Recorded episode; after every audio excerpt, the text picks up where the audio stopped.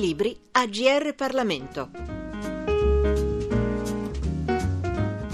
A cura di Danilo Cretara. Chi era Eugenio Cefis? Sicuramente è stato uno degli uomini più potenti d'Italia per tutti gli anni 60 e 70. Un grande manager di aziende pubbliche, leni per tutte e private, ma molto di più. Un uomo enigma che ha portato nella tomba tutti i segreti di 20 anni di trame, complotti, dossier, scalate, insomma i misteri italiani. Ed è stato prezioso quindi il lavoro certosino fatto da Paolo Morando, giornalista trentino che per la terza ha provato con il suo libro Eugenio Cefis, una storia italiana di potere e misteri, a mettere in fila fatti certi e la miriade di sospetti, accuse e voci sulla sua attività. Quindi Paolo, la prima domanda non può che essere chi era Eugenio Cefis? C'è un personaggio importantissimo della storia della nostra Repubblica perché la sua parabola ha attraversato una miriade di eventi di situazioni e di istituzioni che appunto fanno sì che la sua figura sia rilevantissima.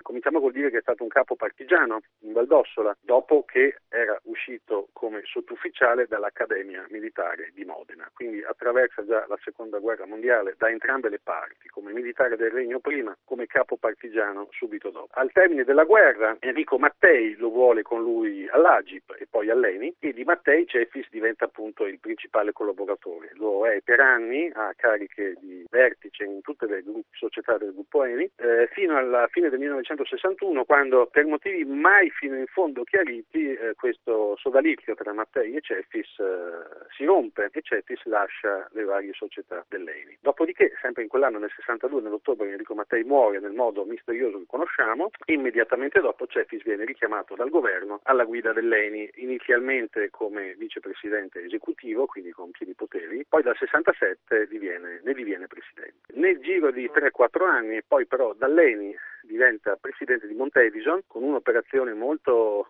complicata e molto discutibile all'epoca perché la Montedison, quindi il principale gruppo privato italiano assieme alla Fiat, bastione del capitalismo privato, eh, viene in qualche modo scalato dal, dal pubblico, quindi con, con, risorse dell'ENI e dell'IRI, che divengono azionisti di rilievo. E quindi Montedison transita dall'ENI a Montedison. Negli anni 70 è quindi presidente di Montedison, che guida tra mille difficoltà e peripezie per diversi anni fino al 77, quando improvvisamente lascia Montedison, si dimette dalla carica di presidente e lascia l'Italia perché eh, se ne va prima in Canada e poi in Svizzera dove rimarrà per tutta la sua vita fino a quando nel 2004 morirà anziano, ormai 82enne, dopo che per 30 anni praticamente di lui non si era più parlato. Peraltro anche quando era con le sue cariche di rilievo in Italia, si parlava pochissimo di lui perché aveva una particolare ossessione, un particolare culto per la riservatezza. La sua figura, e qui mi fermo, dopo la sua morte è stata poi abbastanza eh, in maniera singolare associata a tutta una serie di eventi tragici. Il primo mistero da chiarire dunque è quello che riguarda i motivi della rottura tra Cefis e Mattei, che del fondatore dell'Eni era stato per dieci anni il più fidato collaboratore, un vero e proprio braccio destro. Cefis, che nella sua vita rilasciò sempre pochissime interviste, ma in quei pochi casi ha sempre parlato sostanzialmente di divergenze sul modo di gestire l'ENI. Ora,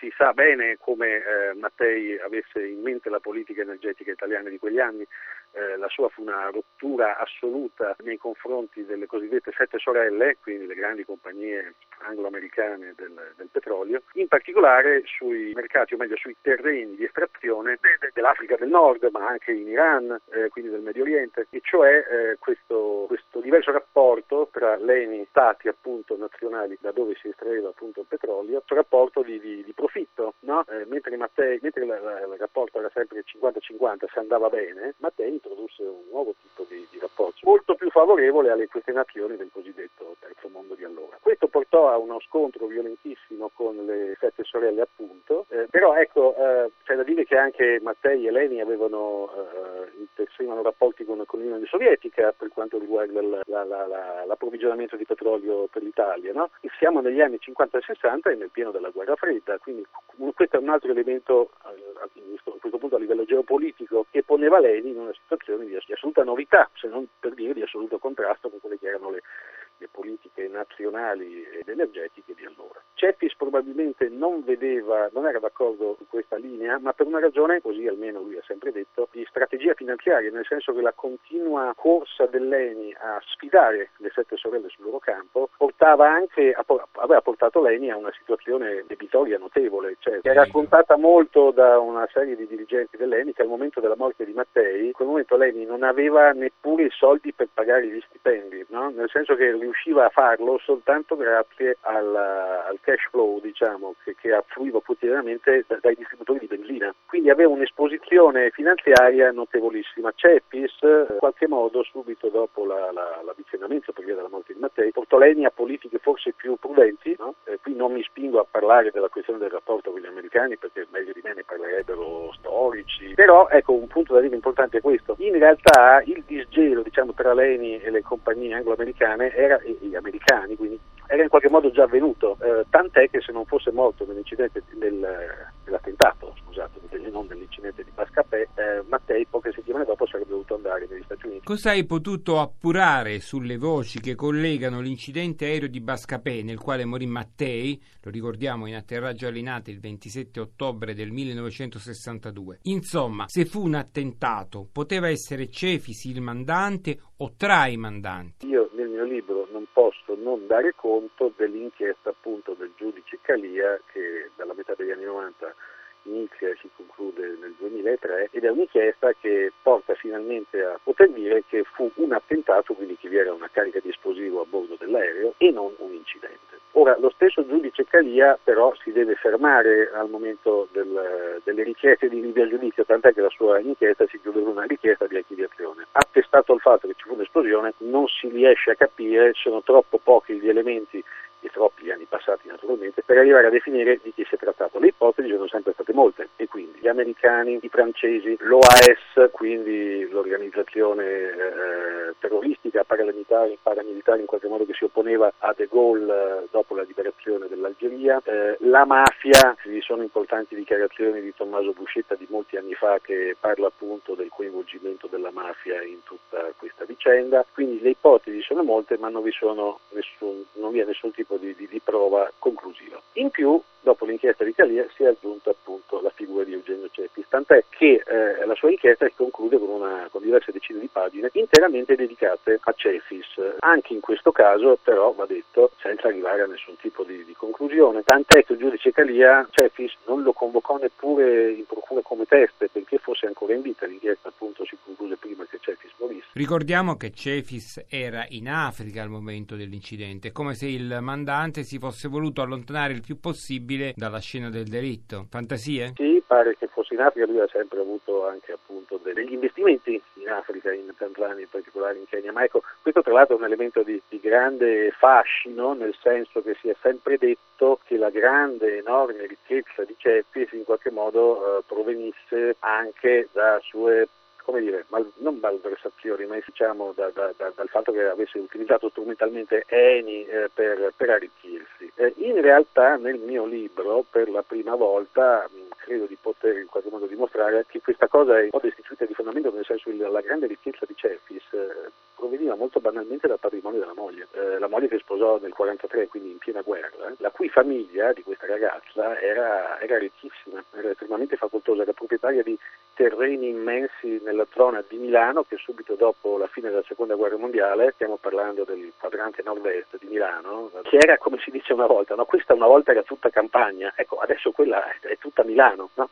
E tutti quei terreni erano della famiglia Righi, quindi la famiglia della moglie di Cesare. L'omicidio del giornalista palermitano Mauro De Mauro, un altro mistero, perché è stato collegato alla figura di Cefis? L'omicidio di Mauro De Mauro è collegato proprio perché eh, sulla base dell'inchiesta riaperta alcuni anni fa sulla o meglio ancora negli anni 90, sulla morte di Mauro, arrivò uno stralcio alla Procura di Pavia perché indagasse sulla questione del delitto Mattei. Ora la faccio breve. De Mauro eh, stava indagando sugli ultimi giorni di Mattei in Sicilia, no? perché lui arriva in Sicilia, poi riparte dal suo mandato, naturalmente del regista Francesco Rosi che stava lavorando. Affida De Mauro un lavoro preparatorio e quindi cercare di definire quali furono gli eventi che cui Mattei si trovò a che fare nei suoi ultimi due giorni in Sicilia. Ma Mauro De Mauro a un certo punto però scompare il suo corpo, perché naturalmente venne ucciso non venne neppure mai più ritrovato. Pare che avesse detto che aveva scoperto qualcosa di estremamente rilevante sulla morte di Mattei, un qualche cosa che avrebbe scosso tutto il paese, no? quindi pare, sembra che avesse in mano uno scoop, uno scoop su qualche cosa di indicibile che riguardava la morte di Mattei. Dopodiché De Mauro scompare e di questa verità che forse De Mauro aveva eh, eh in qualche modo alla quale era arrivato non abbiamo più saputo. C'è da dire che l'ultimo processo che ha riguardato la morte di De Mauro, e stiamo parlando di una sentenza del 2010 se non ricordo male, poi con appello e Cassazione, ha assolto Totorina, che era l'indagato, l'imputato, però, eh, dico solo questo, la, la, prima sentenza di Assise, poi sostanzialmente confermata in appello e Cassazione, perché appello e Cassazione non, non hanno lavorato così analiticamente, la sentenza d'Assise di 2000 pagine, se non ricordo male, racconta in maniera eh, dettagliatissima gli ultimi giorni appunto di Mattei in Sicilia. Quindi una sentenza che riguarda la morte di De Marco, ma che va a scavare a fondo come mai è stato fatto, come neppure era riuscito a fare il giudice Calia eh, di Pavia, sulla morte di Mattei e quindi su tutto ciò che avvenne in, ultimi, in quelle ultime ore in Sicilia. E quella sentenza è estremamente rilevante per, ipotizzare alcune cose eh, relative alla morte di Mattei e quindi naturalmente anche alla morte di De Mauro, perché le due cose sono tra loro, sono tra loro legatissime, evidente. Dopo questi eventi mai ben chiariti, lo troviamo indicato come fondatore occulto della loggia P2, coinvolto non si capisce bene come nella morte di Pasolini e finanche in quella del cantante Rino Gaetano. Insomma, voci alle quali si stenta a credere, difficile è stato per te navigare navigare in questo mare di sospetti, ipotesi, congetture? Questa seconda cosa di Rino Gaetano, come dire, togliamola subito dal tavolo perché è una complotteria estrema che io non prendo in considerazione. Ci sono degli elementi che riguardano le canzoni di Rino Gaetano che hanno a che fare con Cepis, ma da qui a dire che Rino Gaetano sia stato ucciso e che in qualche modo la cosa vada fatta che sia Cepis, vorrei neppure, non, neppure iniziare a parlare se possibile. Mentre invece, naturalmente, la questione P2 invece è fondata da, su che cosa? Su un documento del Sismi che il giudice Caria trovò nel, durante la sua inchiesta. Questo documento del Sismi parla di una fonte che sostiene appunto che il fondatore vero, reale della loggia massonica P2 fu Eugenio Cefis e non Licio Gelli e che Cefis al momento di lasciare l'Italia nel 77 lasciò in mano la loggia a Licio Gelli. Ora, questo appunto, che in realtà è un allegato a un appunto, sulla fondatezza effettiva della, sulla verosimiglianza di questo appunto, lo stesso giudice Calia che lo ha rinvenuto è estremamente cauto e uso uso come dire, uno, un eufemismo, la fondatezza di questo documento è pressoché nulla. Non lo dico io, lo dice il giudice Calia che lo ha rinvenuto. E peraltro non, vi è, non è mai emersa alcuna, alcun minimo indizio di una, una effettività del genere. Ormai della P2 sappiamo molto, se non tutto, e, e mai si è parlato di questa cosa, se non in questo documento di una fonte che però non ha avuto mai alcun riscontro. E concludiamo con la scalata alla Montedison poi quasi improvvisamente l'abbandono di tutto, la fuga in Svizzera e nel 2004 la morte. Allora, la vicenda è molto complicata, cerco di essere davvero sintetico, ma la sostanza è che dal momento in cui lui ne assume la presidenza al 77, quando la lascia, si ritrova ostacolato dalla politica, da quella stessa politica che lo aveva voluto alla guida di Montedison. E quindi si ritrova con una situazione debitoria notevole, con un piano di investimenti che di fatto il Parlamento non gli finanzia perché poi Montedison Cefis ne chiedeva il finanziamento da parte dello Stato, tutto sommato, eh, e si trattava di un'impresa privata, quindi una mossa estremamente discutibile, anche se in questa impresa privata